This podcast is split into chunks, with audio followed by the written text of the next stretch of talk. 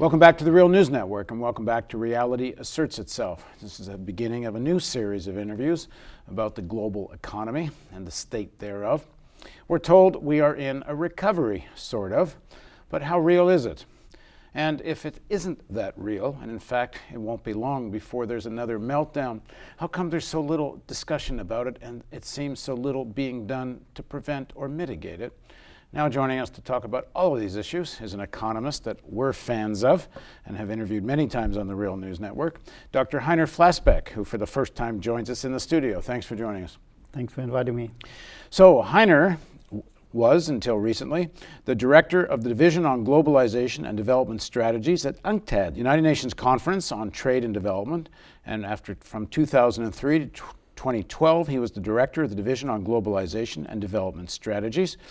Since then, he's now director of Flassbeck Economics, a consultancy for global macroeconomic questions. And you can find that at flassbeck-economics.de. Before that, Heiner was employed at the German Council of Economic Experts in Wiesbaden between 76 and 80, followed by the Federal Ministry of Economics in Bonn until January 86, chief macroeconomist in the German Institute for Economic Research in Berlin between 88 and 98, State Secretary, which is a vice minister, from October 98 to 99 at the Federal Ministry of Finance in Bonn, and responsible for international affairs at the EU and the IMF. A rather illustrious career. And one where you have been not quite on the same page as many of the places you worked at.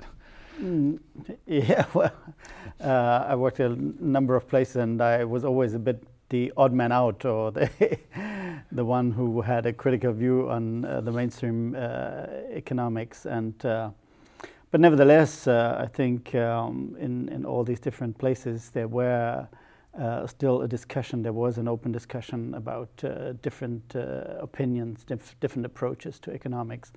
And um, even up to into the UN and the, in UNCTAD, we had this open discussion. Only at the very end, uh, when we're approaching 2012, even after the crisis, then the climate got uh, much more much more militant, so to say, and uh, the people were really trying to prevent UNCTAD from thinking uh, critically and to be to give a second opinion to the global affairs. So because because UNCTAD took a position quite you could say, opposed to prevailing economic theory, which is there needs to be a profit led recovery and trickle down economics, more or less, and, and kind of classical uh, economic fundamentalism, some people call it. Yeah, yeah absolutely. We, we really had. Uh, it was our, our, approach, our mandate, even given from all the countries of the world. So UNCTAD is a conference, and that is why it got a mandate from uh, all countries that are members of the UN. And the mandate said we should be critical. We should be critical towards the mainstream. We should give second opinion. But this was this was not taken uh, well by the Group B, what we call Group B, which is the industrialized countries, and they tried to prevent that. They tr tried to prevent the second opinion, the only one opinion that was there outside the IMF and, and the Washington institutions. So this is really a funny situation that in in, in a world on, on macroeconomics, you should not have two opinions in this world. You should and, only and, have one. And you were calling for things like higher wages, much more serious curbs on speculation and such. Right, all these things. And uh, I think uh, looking back with hindsight, I can say we were right. We're right on all these things. And uh, the fact that we're not going out of the recession or stagnation and that we're going into deflation now in Europe and that we have all these problems uh, uh, overcoming, overcoming the crisis, the, the the, the uh, process after 2008 to overcome uh, this stagnation and uh, recession, this shows that something fundamentally is wrong in, in capitalism today. And this, uh, is, but this is not, um, people are not willing to accept it and people are not willing to look at it uh, seriously. Okay, in the course of this series, we are going to try to look at this seriously, but before we do that, and as people at home know, usually on Reality Asserts Itself, we start with some personal biographical information. So we're going to do that with you, and then, and then we'll, in the subsequent uh, segments, we're kind of dig into these issues. So you're born in West Germany in 1950. And uh, this is, uh, one could say, almost ground zero for the Cold War. Yeah. Uh, this just a you know five years after the uh, end of World War II. Uh, give us a sense of what growing up is like in that? What did it look like? Well, what was the, what was the kind of vibe of the time? Yeah, I can give uh, some uh, uh, ideas about the region where I'm coming from, and many Americans know it. Many Americans know Baumholder. Baumholder is a very famous place where many uh, American soldiers were. Uh, after the war, you, everybody knows, even more people know Ramstein. Ramstein is 30 kilometers from my hometown. So I was uh, growing up very much in an Americanized, an Americanized society, so to say, and American soldiers were a normal part of our life uh, in, in, my youth, and uh, so so we got very much associated to to the American style of life. Uh, we went to uh, shops like the what was it the Fed, no, I don't remember exactly the, what it was. the, the, the, shops that sell the shops that sold the sold for the soldiers. We were invited there to go there to, to buy things, and uh, we went into clubs where uh, American soldiers mainly uh, went. So and, and how, did, how did that feel as you grew up? Because I know I was there in uh, the 1980s, and, mm-hmm. and even then it felt almost like an occupied country. Like everywhere I went, there were American troop carriers going yeah, places yeah. back and forth. Yeah, we were an occupied country in a way. So Germany was not sovereign. Maybe some people say it's today not not yet sovereign, but uh, at that time it was clearly. Uh, uh, a, a world dominated by the, by the US and the whole system that we had, the whole economic system, which we consider to be a normal thing, I mean, the economic miracle all over the world, not only in Germany but everywhere, uh, was considered to be the normal thing for capitalism, for a market economy. But uh, today we know that's not true. At the time, it looked it would be growth forever. Yeah, it looked as it would be the absolute super stable system, uh, the Bretton Woods system, but nobody had uh, the idea that it was really created uh, out of the desperate, uh, the desperation uh, after the Second World War under con conditions that will never come back, uh, and under under the the uh, spiritual leadership of uh, one person who did it, who designed it, namely John Maynard Keynes. he was the one who was who gave the direction, even if not all his ideas were, were realized in the end, but he gave the direction. And this was really a super stable system for 20 years. And then it was overcome by the so called uh, neoclassical counter revolution or monetarist counter revolution uh, with the stupid idea that. Uh, uh, to regain, so to say, the market power, to bring the market power back and, and drive back the state would, would solve uh, all problems. We, we now know it's not true. It's not true at all. So, getting back to your personal story, and then we're going to dig into some of these issues. Um, as I said, it's just a few years after the war. And in terms of your own thinking, your own identity, your own political sense, um, how, how, did how was it to grow up a young a young German after I mean Germany was had so isolated. You, you grow up knowing about you know concentration camps and Hitler and fascism. Mm-hmm. What was the politics in your household when you grew up and, and, and your and your formation politically? Well, personally, I have to say, I, I, fortunately I grew up in a household where my father was rather old, uh, going into the Second World War. He was not a soldier. In the Second World War, he was a soldier over. In the First World War, so he was very critical towards Hitler and the whole regime. And so I grew up with this critical sense, uh, and we discussed very much uh, this question, and uh, uh, always in a critical tone. And uh, that is why I, I, started my political thinking in the mid of the 60s or so. Was he a man of the left? Because it's very no, no, he was not. He was he was uh, he had a small company. He had uh, he was uh, on his own. He was self-employed, so to say. Uh, uh, so no, no, he was not on the left, but he was had a critical sense. He he had a critical approach to everything, uh, whatever it was, sports and politics. He had a critical approach, and maybe th that is something that I herited from him and when I started political thinking in the 60s, then uh, we were very much on the, the, the question was uh, Vietnam. Oh, Vietnam was the critical question. Nevertheless, I went to German military, and uh, but nevertheless, I, I, thought very much about these questions, and uh, I came to the conclusion that my Americanization, so to say, of the first years uh, was not uh, the whole world, and I had to uh, distance myself from that uh, also to find my own way and find as a German, it was not, really not simple uh, to find a way and to uh, accept what has happened in German history uh, and uh, nevertheless go forward, looking ahead and into what what would come and change the, change things. perhaps even more than World War II, I would think what would have shaped a lot of your political thinking is what I said earlier. Germany was like ground zero for the Cold War. This was you know East versus West Germany. This was capitalism squaring mm. off against Soviet communism or socialism, yeah. and and as you said earlier, it's like capitalism looked like it would never stop growing. Yeah. Uh, yeah, I mean, did you grow up thinking that the Soviet Union was the, the villain of the piece? Not the villain of the piece, but uh, a misguided economic model. That was clearly my idea. Uh, I thought planned economy doesn't work, and it doesn't work. We know that it doesn't work uh, in a way, at least they tried it uh, for a couple of decades. Uh, so we thought, really, when I, when I started my studies at the beginning of the 70s, it was absolutely clear uh, that we, we would continue with that super stable system, with, a system that would be absolutely superior to uh, any, any other form of uh, uh government-driven uh, driven system. So I, in the first years of my economic thinking, I was a liberal, I, in, a, in, a, neoliberal sense even, uh, before I realized how much you need the, the government and you need the in intervention of the government in many, many places. And when did that start to become clearer for you? Well, when I started to work in the uh, in the staff of the uh, German Council of Economic Advisors, that was the high time of what was called supply side policies. Everybody, what year? What year? That was 75. Uh, 75. Everybody started to think about supply side theory, supply side policy, and the German Council of Economic Advisors was clearly was the leader in that thinking. And, yeah, for uh, people that don't know, give a quick explanation what that means.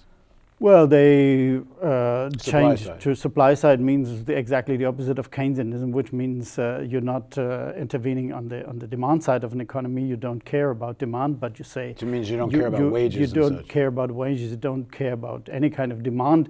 But what you care about is uh, the profits for, for companies, that the companies get proper profits, that the taxes are low and wages are low, and all this. And then, uh, if you if you so to say shift uh, income towards uh, the rich uh, people or towards uh, companies, then you would get more investment and you would get automatic supply increase, and the supply increase would create demand, and then the whole system would be stable again. And this so became associated as Reaganomics. Uh, this later was then called right uh, Reaganomics, Thatcherism, but it was a, a merger of uh, the German approach, the English and the uh, American approach that dominated in the 80s, indeed. And did you more or less buy into this at that time? No, no, not at all. Uh, I would say that I was very critical because I, I, followed very closely all these discussions and I saw how much ideology is in these discussions. They were not uh, intellectually, they were not honest. Uh, this was my first feeling when I when I distanced myself from that. I said, "This this cannot be true. They're they're, they're changing." They're moving the facts, they're, they're changing the facts in a way uh, that uh, fits their uh, ideas, and all under the, under the umbrella of uh, uh, the general ideology, which was uh, strengthened by monetarism. So, the idea that you should have independent central bank, and the central bank should steer the money supply, again, a supply side concept, and the money supply would hold inflation down. All this, these nice ideas were merged into this whole concept of neoliberalism. And uh, my feeling from the very beginning is that this is not fair. This is not uh, uh, an honest intellectual approach. So I started uh, to study more uh, the uh, Keynesian, Keynesian ideas, and then I realized no, it cannot work like this. And why do you think it, these ideas became dominant? And what changed? you talked about this moment after World War II that was kind of desperate. And so, you know, the elites around the world bought into this, this Bretton Woods idea. Um, mm. What changed? I think the main thing were the oil price explosion, what is called the oil price explosions in the mid of the 70s and the end of the 70s, where we had uh, hikes in inflation uh, all around the world, in the industrialized world, in the United States, in Europe, everywhere. Inflation went up because wages were on the rise. Uh, there was full employment everywhere. So the unions were strong about pushing for high wages. But inflation and also went up because oil prices yeah, yeah, oil, but, but in, the second round was, and this is really what economists call a second round effect, and they were right at that point of time that wages were creating a second round effect for inflation, and this was a lasting effect on, on inflation. And then monetary policy stepped in, and monetary policy harshly uh, broke, so to say, this uh, circle of rising wages and rising uh, rising inflation Uh, and uh, we, by raising interest rates through the roof. raising interest rates through the roof, and then by creating unemployment. This was the time when unemployment, so to say, entered the Western world. Uh, this was the first time, and this th this uh, conflict between uh, inflation and unemployment was uh, taken by, by the monetarists, by the neoclassical economists, to say, you see, Keynesianism is wrong because Keynesianism always produces inflation. In the end, they produce inflation. It was good with uh, high employment for a time, but then it overshoots, so we need uh, more objective uh, steering of monetary policy. We, do not, uh, we should not allow this bouts of inflation and we should stop it early on and this can only be done by an independent central bank and then so monetarism took, took over, and uh, academically, they, they were uh, also quite successful in convincing, so to say, uh, most economists that uh, only a neoclassical theory, a neoliberal theory, uh, would be uh, a scientific approach to economics. Well, weren't they right in terms of the, the levels of inflation? weren't they right? No, no. For the moment, they were right. For a moment, it was right. if you take Europe or Germany, uh, or the United States, it was right at that moment of time. It was not correct and was not reasonable to increase wages uh, in, in, response to the inf higher inflation uh, that came from uh, oil price explosion. This is, so to say, a supply side effect. That's really a supply side effect where inflation rises, and this cannot be taken uh, from the companies at, at, home because we have to give that uh, income, so to say, to the producers of oil. We have to, to send it over to Saudi Arabia, uh, so it was no longer there. And then to fight for something that is no longer there, that's not very reasonable. That leads to inflation. But that was only the first round. In the second round, the second oil price explosion, wage increases were much lower, much lower, but nevertheless, monetary policy uh, uh, but the wage, wages had to go up to keep up with the inflation from the oil prices. Yeah, but uh, that's that's a very open question. There, I'm not uh, uh, of that opinion because what happens if what you should get always you should have wages following, so to say, a normal inflation rate. But if the inflation rate for external reasons that you cannot influence, something like the oil price hike, uh, increase, then the, the internal fight doesn't make sense because it's gone. This income is gone. The inflation, the higher rate of inflation shows that income is gone elsewhere. But, but the question, who, sh who should pay the consequences Who should pay, that? yeah, but, but if you so try... If you have workers' yeah, wages workers, should pay that. Yeah, I mean, no, no, in but... theory, you could have yeah, if, taken it out of the pockets well, of the as rich. long as we had a market economy, as, the, as long as they try to get it, uh, the inflation rate will rise because the employers always have this instrument at hand to increase prices. That, and they tried. They, there was an attempt at wage and price controls in places like Canada. Didn't work. There was talk. No, that it, but there, I'm not a fan of uh, price and wage controls. I, in, in principle, uh, we should have guidelines. We have we should have strong guidelines. We maybe we'll come to that a bit later. We have should have strong guidelines for wages. Uh, uh, to rise in a reasonable way, but it should not include such uh, inflationary effects that come from the supply side uh, effect like oil or commodities price rise because, uh, as I said, this, uh, uh, this creates a struggle about income that is no longer there. And did, did, it, did it ever, I mean, in, in your thinking about this, and, and, and as you're developing as an economist, did you ever think about that maybe both sides don't work. One side leads to inflation, the other side leads to recession and even deflation.